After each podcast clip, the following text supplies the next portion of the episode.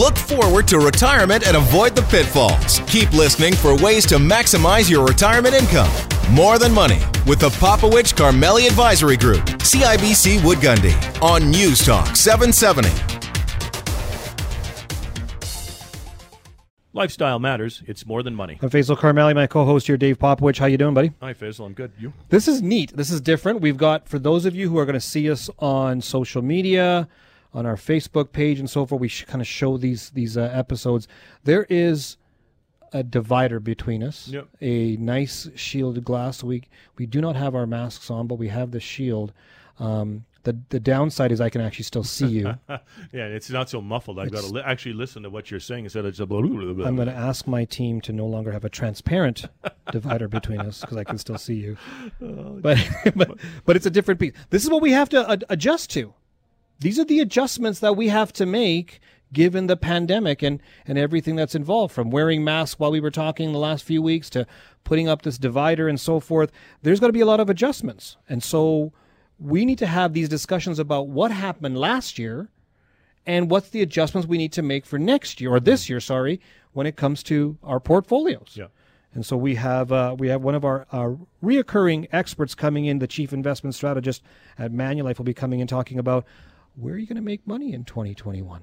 Well, and, and how did you make money? There was such a wide range of outcomes last year, Faisal. Um, it's you know we've talked to a lot of people. It's it's unbelievable. Um, and so we want to talk to uh, Philip and get a sense of why, because there was some some people were surprised by what happened. There's lots of confusion over, well, how did the stock market and bond markets and gold markets all go up when we were in you know a, this terrible A pandemic and a pandemic recession. recession, right? And there's some there are some clear cut answers why it's not it's not hocus pocus. There's there there For are sure. some real reasons why that is, and, and we'll we'll talk with Philip about One of the things that he will probably mention is um, stimulus.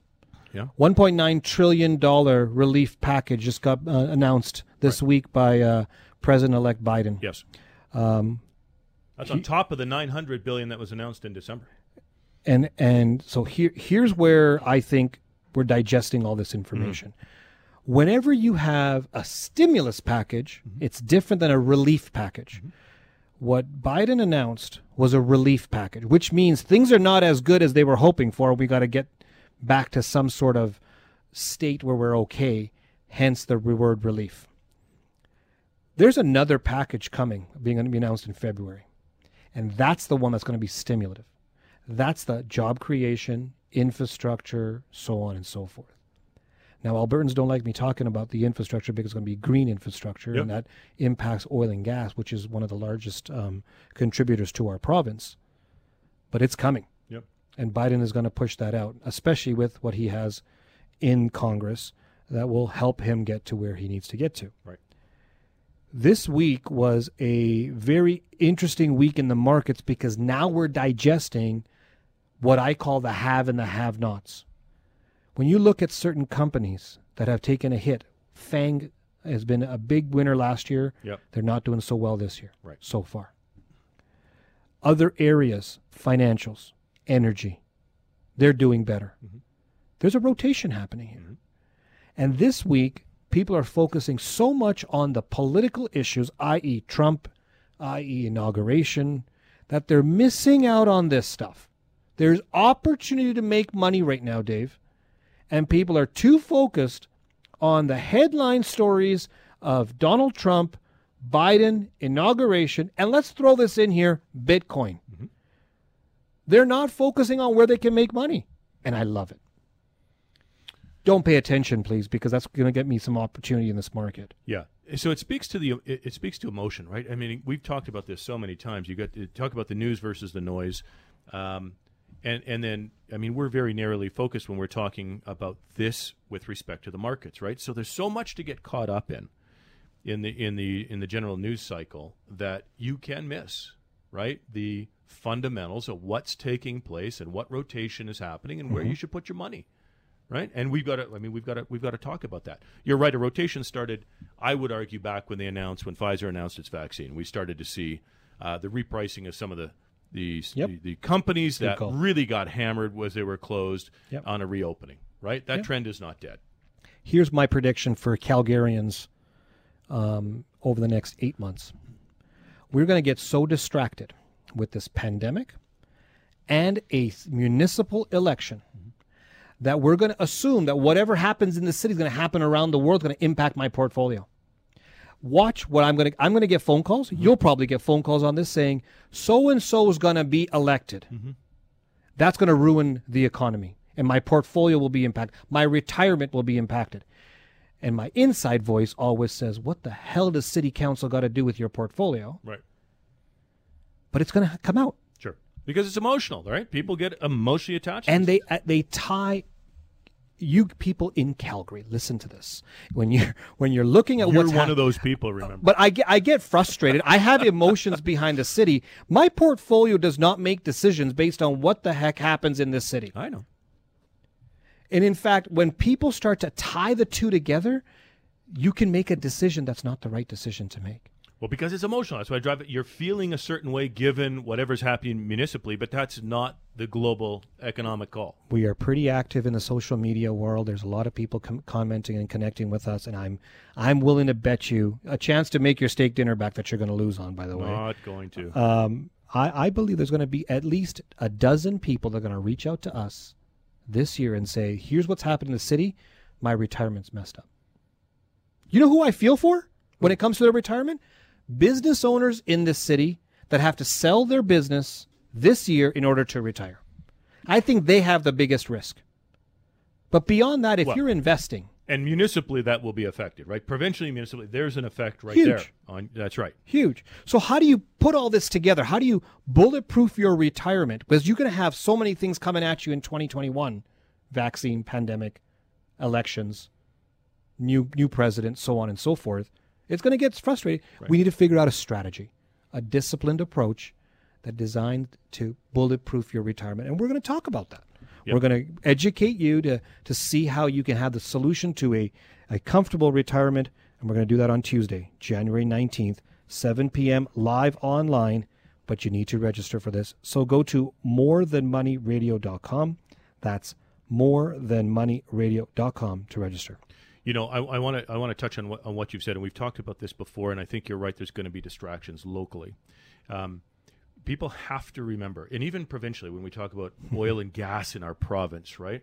Um, you have the ability through the push of a button to put your money anywhere in the world in a second, anywhere Absolutely. in the world. I don't like what Biden's going to do for our industry of oil and gas in this province. So my retirement's messed up. No, it's not. Just don't invest in it. Right.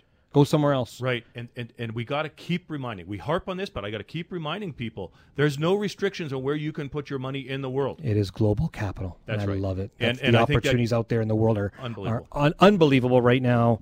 Um, let's not get focused in on what's happening locally.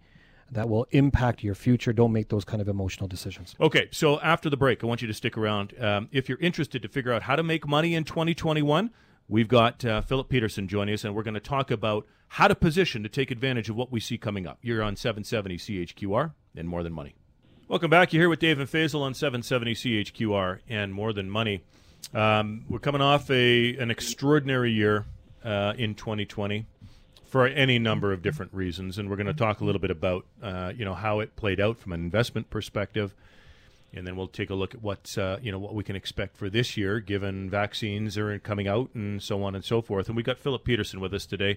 Philip's a regular contributing um, uh, or a contributor to the show, and he's the chief investment strategist with Manulife, Manulife Investment Management. Philip, welcome back and welcome to the show.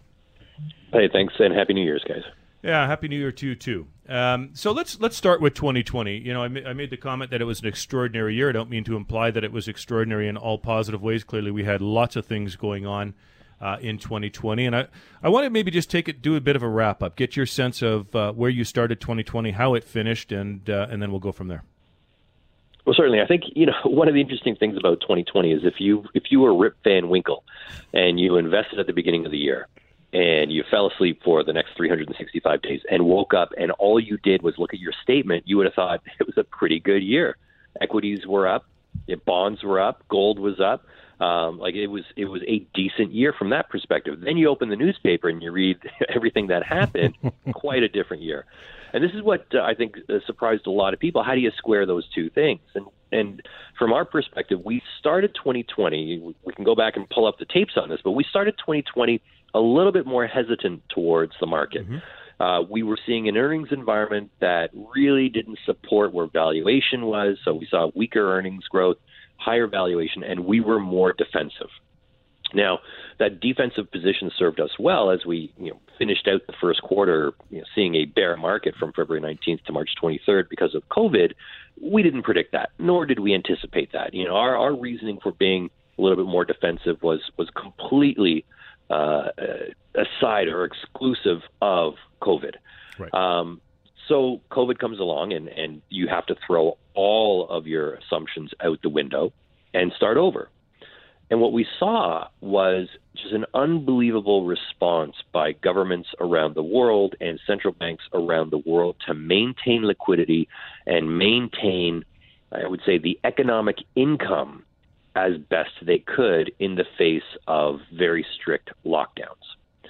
And so this is where we have to kind of square that that circle, if you will, saying, okay, well, how can the economy be so poor and the stock market do so well. And it's because they're not exactly the same thing. Right. So the stock market doesn't factor in the 22 million Americans that lost their jobs. The stock market doesn't factor in you know, the, the lockdowns. What the stock market focuses on are the earnings potential of companies. And so we saw a sharp drop in earnings at the end of Q1, at the uh, through the second quarter, even the third quarter. But when you look forward, you know, now we're starting to see, uh, or we started to see in the back half of the year, a very, very sharp snapback, a recovery. Um, and that's what the market was pricing in. We had an environment of very, very low interest rates, a lot of money sloshing around, um, and companies that were getting back to business, and business was booming. So that's why the market finished off as strong as it did. And we take that into 2021. Philip, when you look at 2020, uh, and with I think with every recession, you're going to have a have and a have not group of people. And I think the market, let's use any type of index. You and I talk about the S and P 500 as a barometer. Um, probably not as accurate of a barometer of what really happened because there were tons of companies that went bankrupt because of this pandemic. There were tons of companies who couldn't uh, do well, uh, such as energy, sometimes even the financials. But when you start looking at what did well, it was your technology, your stay at home stocks, these massive valuations for companies that really made no revenue, had a great idea, and had a lot of people using their, their service or product, um, but got huge valuations is that going to continue? Do you see that as normal, as a tale of two different stories of the have and the have not, or is was this a um, a phenomenon given that it's COVID?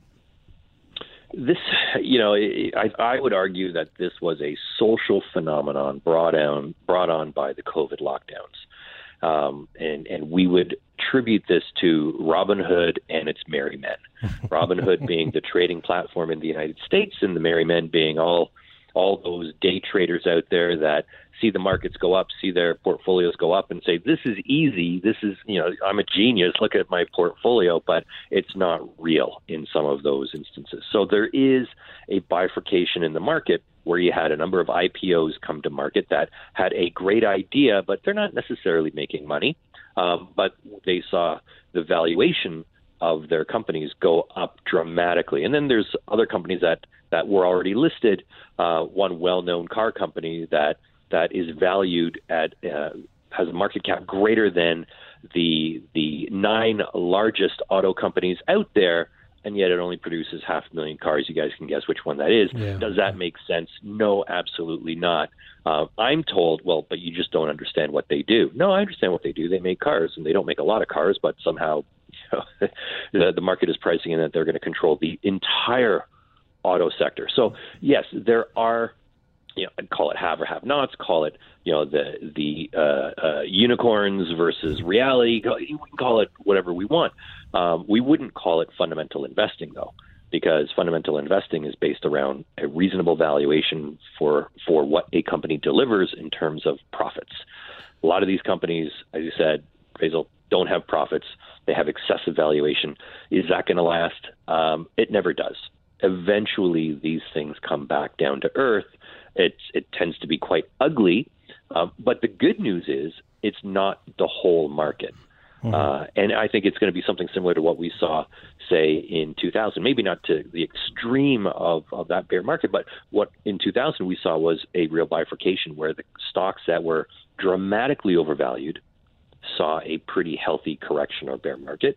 And then you had a whole whack of the market that did well because it never saw that excessive valuation. And, and I could point to examples in the current marketplace that would exhibit reasonable valuation with improving fundamentals through this year. Uh, the, the banks, for example, I think are a great example of that. That didn't see the run up in the in the rally, um, but they're going to do better this year than they did last year, mm. and they're cheap. Mm-hmm. So there was another big story uh, last year that I don't think is getting enough press, and your comments on this would be valuable. You talked about this unemployment issue, right? We saw unemployment skyrocket as we as we shut down economies, but uh, this, to my uh, understanding and belief, would be the first recession that we've ever gone through where um, incomes went up through a recession. And so fiscal policy, I don't think uh, people fully understood what the, the, the benefit to um, certainly the markets were of fiscal policy maintaining incomes while we had higher unemployment. Because traditionally in a recession, when employment unemployment goes higher, people lose wages and they can't spend. So your comments on that? Yeah, and and you know it's a very good observation to the environment in 2020 and why this recession was very different from others. Most recessions come about because of some excess you know, excess in housing market, excess in, in the tech sector, what, whatever it might be, excess in industrials. Mm-hmm. This one was a forced stop um, where the governments, to get control of COVID, had to put a stop on economic activity. And so, in order to do that, they had to backfill it. Right? It wasn't a company overextending itself and and uh, being irresponsible and then eventually having to lay off its staff. This was the government saying, you can no longer go to work. But if we're telling you you can't go to work, here's what we're going to do for you.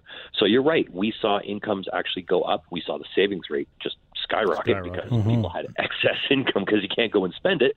Um, we did not see the drop in incomes like we saw in 2008 and 9. We did, uh, we did see a drop in consumption because we, we just can't behave quite the same way that we would if we were completely open. And that that is what I would say kept this recession what ultimately we, will be proven to be the shortest recession in history, and we think it was three months. Now, traditionally, recession is two quarters or six months.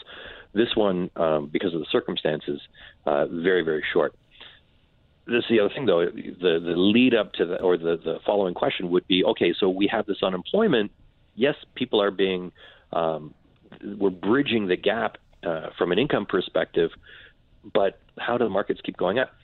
The area of unemployment that we've seen is very different from 2008, 2009. 2008, 2009, it was Wall Street that were shedding jobs. The banks were shedding thousands of jobs, 10s mm-hmm. of thousands of jobs. Uh, the housing market was shedding jobs. Um, and it was the service sector, you know, the restaurants and the bars and so on, that were chugging along like nothing changed, nothing had happened.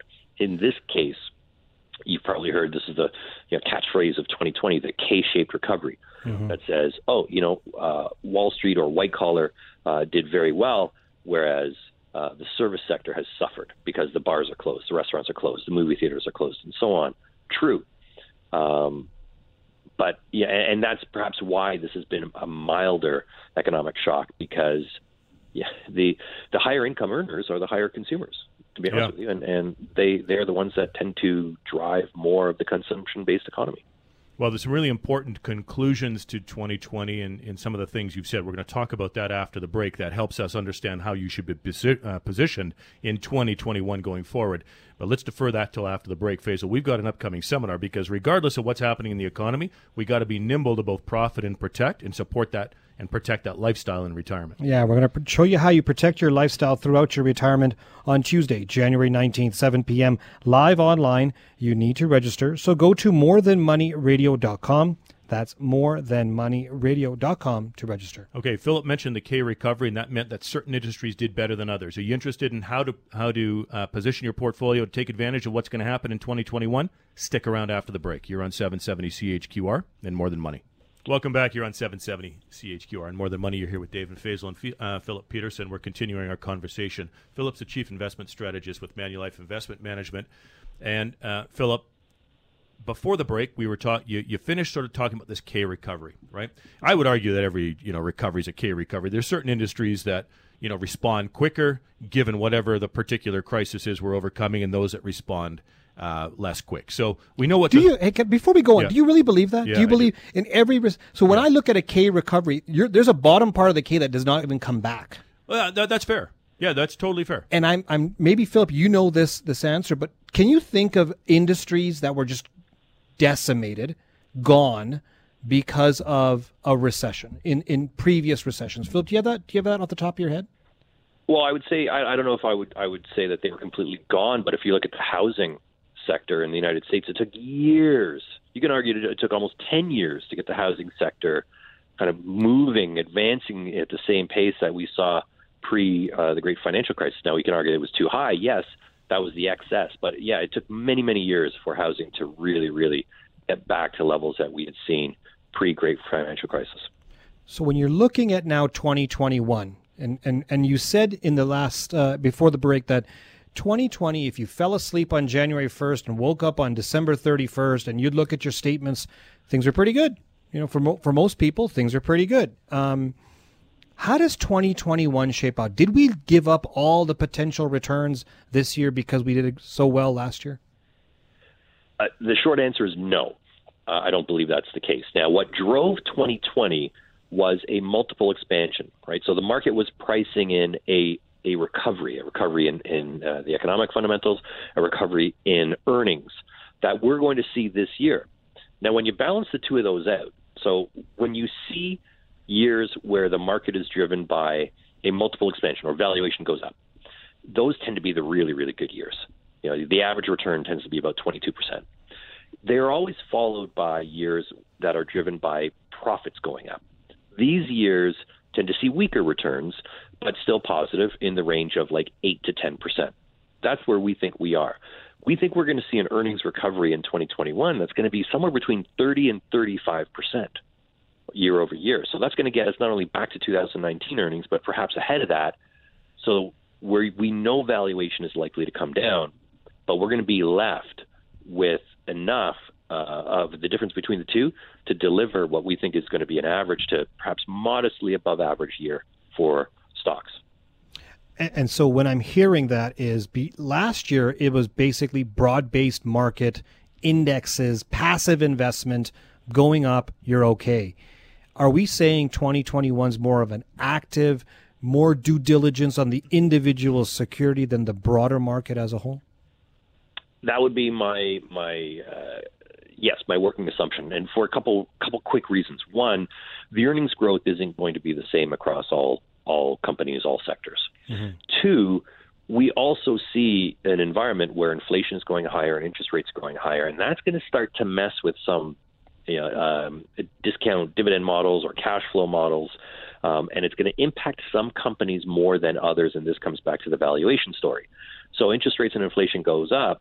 Those companies that have a much higher valuation are like, likely to see more volatility or more of a valuation correction uh, than other companies that have a lower valuation today. So it is, in my view, I, I hate when, when people say this sometimes because it's always a stock picker's market, but I do think you're going to want to be much more discriminating in 2021 than we were in 2020 when you can buy the index and see a phenomenal return. So let's break it down for our listeners, those who are transitioning to or living in retirement. The portfolio breakdown from asset allocation first, then we'll get geographic uh, and, and more details about that in just a second. But uh, how would you break down the portfolio? What's your what's your view at this point? In this environment, we do have to be aware that with interest rates being low, they're likely to move higher as the economy reopens. Right, so uh, we're posed with two cha- challenges. One, if interest rates stay where they are, we're not going to earn much of a return with the you know, 10-year Government of Canada bond yield sub one percent. Um, that's not very attractive. But if we're going from sub one percent to one and a half percent, that's even less attractive because we could be in a loss position in our long-term government bonds. So we want to be right now uh, underweight uh, fixed income. Um, so our balanced portfolio, our model portfolio, is actually 65% equity, 35% bonds. So 5% underweight to bonds. Uh, but we are looking for opportunities to increase our equity weight by another five percent if we if we uh, were to see uh, any type of market volatility correction or something like that. So, and then in the bond side, you know, we really want to be shorter duration, focus on areas of, of fixed income that do better in a rising rate environment that still offer an attractive yield. And when we start talking about the geographical location of the equity side of things, so on the stock side of the portfolio, in a balanced portfolio, where are you divvying up the, the, the money? Well, on the equity side of things, when I looked at our model portfolio the other day and I was going through it, I said, you know, actually, we're, we're pretty, I, I could argue we're almost well balanced across like, the major geographic regions. So, Canada, we do like. We've been increasing our weight to Canada because we do think that energy stocks can do well, the banks can do well, material companies can do well. Um, so that's 15%.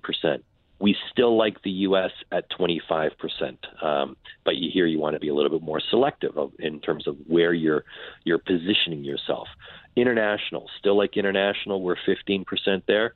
And emerging markets, we like this is new to the portfolio in the last six months. We're at a 10% weight to emerging markets. That includes uh, not a, uh, predominantly it's Asia, but also includes uh, Latin America or other commodity related uh, countries. So on a risk adjusted basis, we would look at this and saying, so we're actually pretty evenly spread around the world: Canada, U.S., developed market, international, and then emerging markets. Philip, when you, we look at what's happening with the vaccines, with the rollout, lack thereof, mm-hmm. supply issues, um, government's getting in the middle of all this stuff that doesn't make it as efficient as we'd like it to be.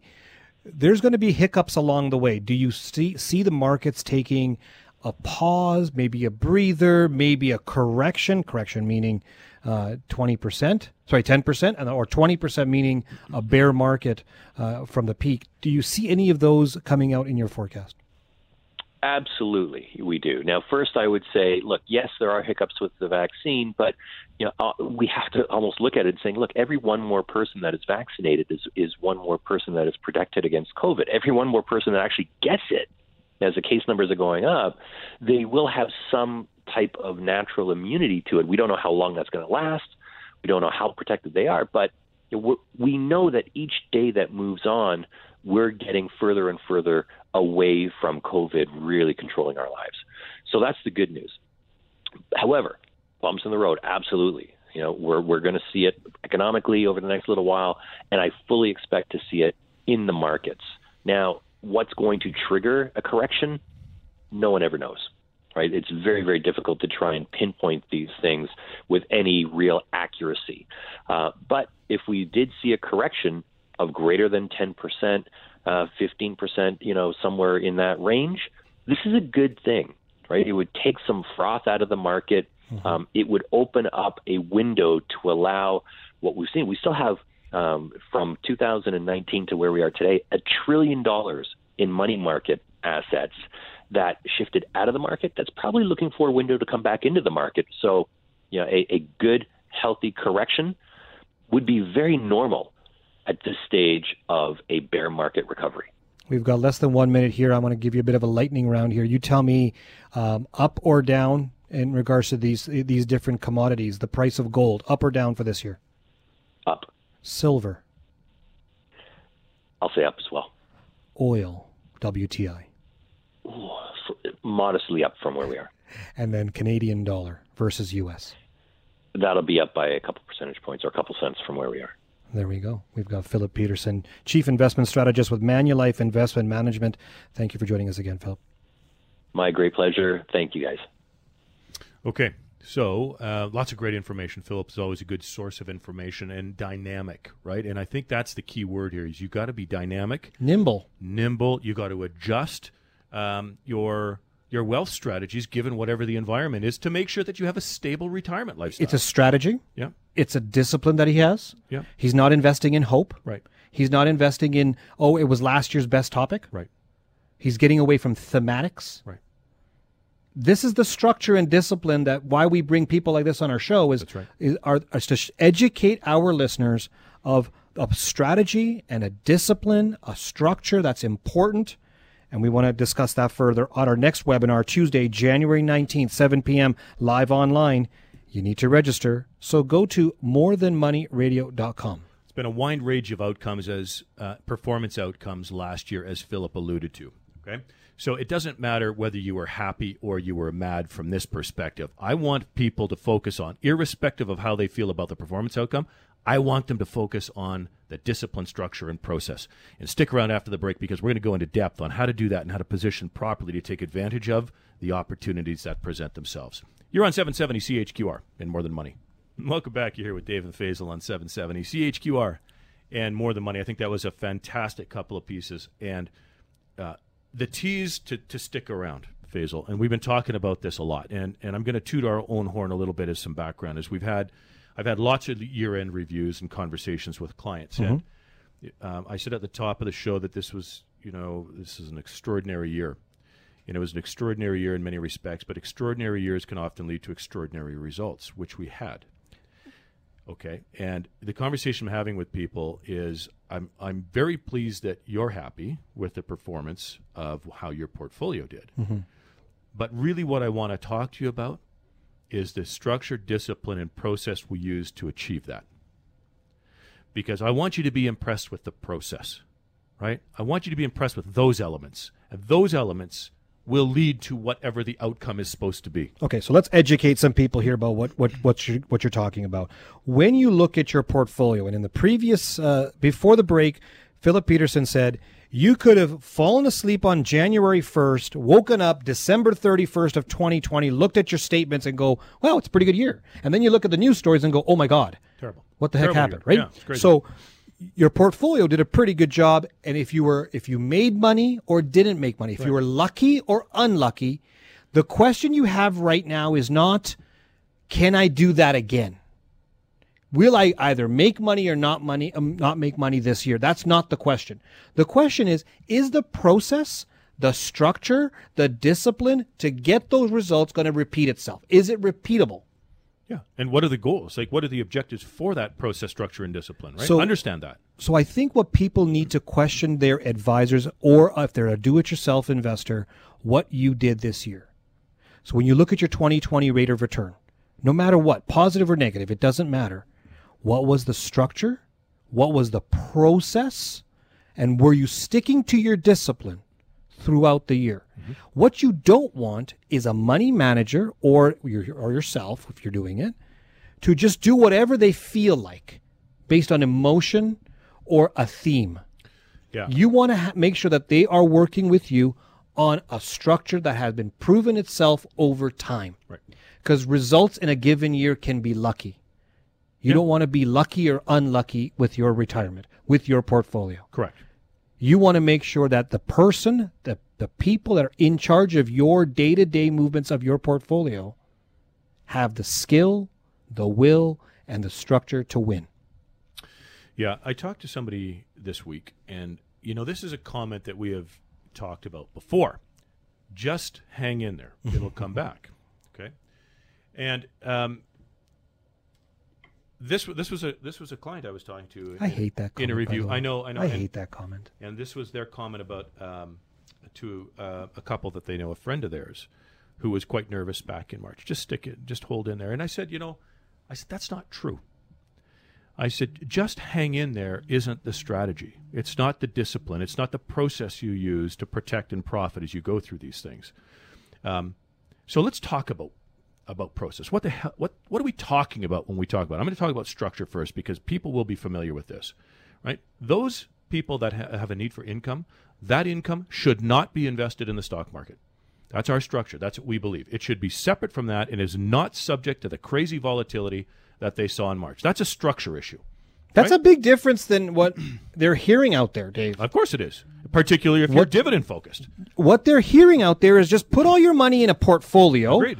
A mixture of everything, stocks, bonds, whatever, right, and then draw from that. Yep. That's what they've been educated on. Right. That's wrong.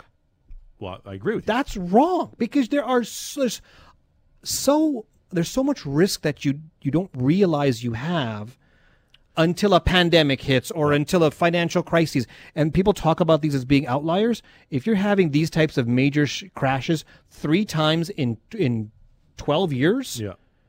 It's not an outlier anymore. It's not an it's not a low probability of an event. It's happening. Right. And it's not wrong because we say it's wrong. It's wrong because as you're approaching or living in retirement, you have multiple objectives. Correct. And you can't achieve multiple objectives with a single bucket. So the income bucket that you need cash flow to live your life for let's say the next 10 years, you put that outside the stock market, put an income bucket something safe. Structure. And, and objective is to beat inflation. Right. That's it. Maintain the purchasing power of that money. Then the rest of your money needs to replenish that income bucket every 10 years. This is where it gets tricky. Yeah. This is the process that we should be explaining that individuals and money managers should be looking at. So our process starts with one fundamental objective is reduce volatility, reduce the risk. Here's why. When you're looking for a rate of return, let's make up a number here, Dave, somewhere between 4 and 8%. Yep. That's what your your retirement plan came up with. There's the number that you need to grow your portfolio on average Yep. in order to reach the goals to retire comfortably. Live the lifestyle you want. Correct. Yes. Now, when you have high gyrations in your portfolio from big double digit returns on the mm-hmm. positive side to negative double digit returns, what happens is you, it takes time to recover. Correct. So part of your money is being used to spend on a day to day basis for your lifestyle. The other part of your savings is used to grow to replenish that money. And if those have wild gyrations or volatility, mm-hmm. you may not recover in time or it to could draw, take years and years and years. We've seen that. which means you don't get that average rate of return of 4 to 8% that we were talking about in your retirement plan. Got it. Okay, so now once you have that mindset, you have to reduce volatility. You still have to make a return. Yes. So the next step we look at, we call it an economic dashboard. Mm-hmm. We need certain key metrics that we look at every single time to see how it goes. In the pandemic, that economic dashboard, useless. Useless. Unemployment had to be high. Housing starts had to be low. We were shut down. Well, so here's where I, I, I would maybe change the wording. It's not useless. You got to understand the context of the data that you're seeing. Correct. So the dashboard's still there, but when you have an artificial shutdown and you see unemployment skyrocket, you got to think through why that happened and what the outcome is So, going to so be. So what you're doing is you're doing deductive analysis over Right. your over your over your rational thought. So Right. you're you're basically saying these economic dashboard numbers, given the current situation, the pandemic is not going to work. We need to look at other pieces of data. Yep. One is investor behavior and, and history. Hmm. We we were pounding the table in March, April, saying whenever the markets fall 30 to 40 percent, it's Boxing Day shopping time. and why? Why do you say that? The, the amount of times that we've seen the markets fall this much, 30 to 40%, the recovery has been phenomenal within the next 12 months. Okay, so this is really important. Be, so this is just one example. There were a number of changes we made to the portfolio through the pandemic, which is why I object to just hang in there. That's the problem. No, don't hang in there. Get active. Get Hang in there means hold on and hope. That's right. Okay. So so this is a good. When you talk about historical research, you got the economic data, the dashboard, then you got the market risks, right? So now you got to factor in things like what's this pandemic, what kind of stimulus is coming in, interest rate, all of those things. Okay. Then you get to historical research, and and um, when markets hit that S and P dropped thirty four percent, Yep. right? What the historical data, the research told us, was that the risks were starting to tilt to the upside, and the average recovery from a nine, minus 30 was between six months and 18 months. And of the 12 crises that we had uh, over the past uh, 50 years prior to that, 50 years, yeah. 50 years, five times it hit a minus 30, two times a minus 40, one time a minus 50, and so we knew, we knew it was time to start adding back to equity. What we didn't know was how quickly it would recover. The outcome we knew would happen. This is this is the point I want to make. The process says the outcome at this point means it goes higher from there. Correct. Now, did we know it was going to happen in four or five months? No. But we knew within historical timelines what we could do, what we could take advantage of. And that's what I mean by that historical research. And then you need to look at consumer and market behavior. And consumer market behavior said during a lockdown like this, Right. people are stuck at home. The government has to do something about this. Yeah. Number one. So here comes the stimulus. Yep. Number two, they're going to be concentrating their efforts, their spending on certain areas. Sure. And it was true. Sure. And that happened in the financial crisis in 2008 when people were losing their homes. They had to spend money on something. Yep. Where are they going to spend their money? Right. Wayne Gretzky taught me this. Go where the puck is going to be, not where the puck was. Yeah. Or the high probability of where it's going to be, right? In this case, because there's no certainty, we've got to go where, where the high probabilities tell us it's going to be. And that way we can make sure that we capitalize on the opportunities without taking unnecessary risk so we can stay within that range of performance that we need to get so we can make sure our clients' portfolios are taken and have that retirement to be successful. Right. That's what the objective is.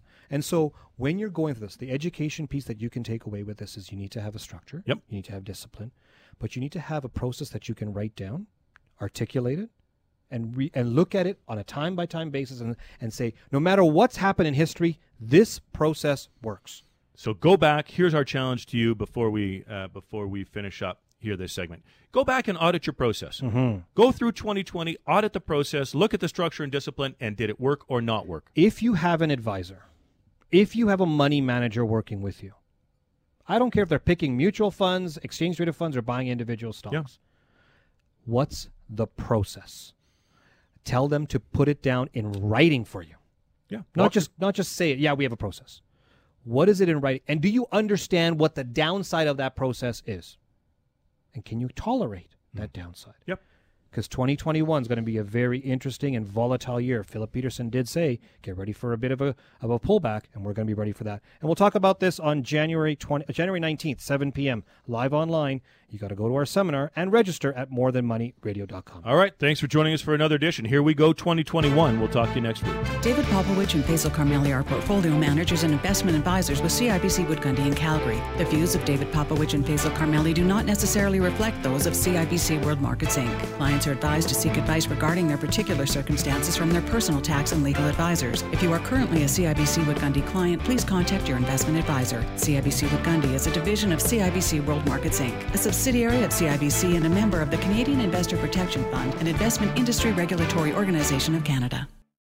David Popowich and Faisal Karmali are portfolio managers and investment advisors with CIBC Wood Gundy in Calgary. The views of David Popowich and Faisal Karmali do not necessarily reflect those of CIBC World Markets Inc. Clients are advised to seek advice regarding their particular circumstances from their personal tax and legal advisors. If you are currently a CIBC Wood Gundy client, please contact your investment advisor. CIBC Wood Gundy is a division of CIBC World Markets Inc., a subsidiary of CIBC and a member of the Canadian Investor Protection Fund, and investment industry regulatory organization of Canada.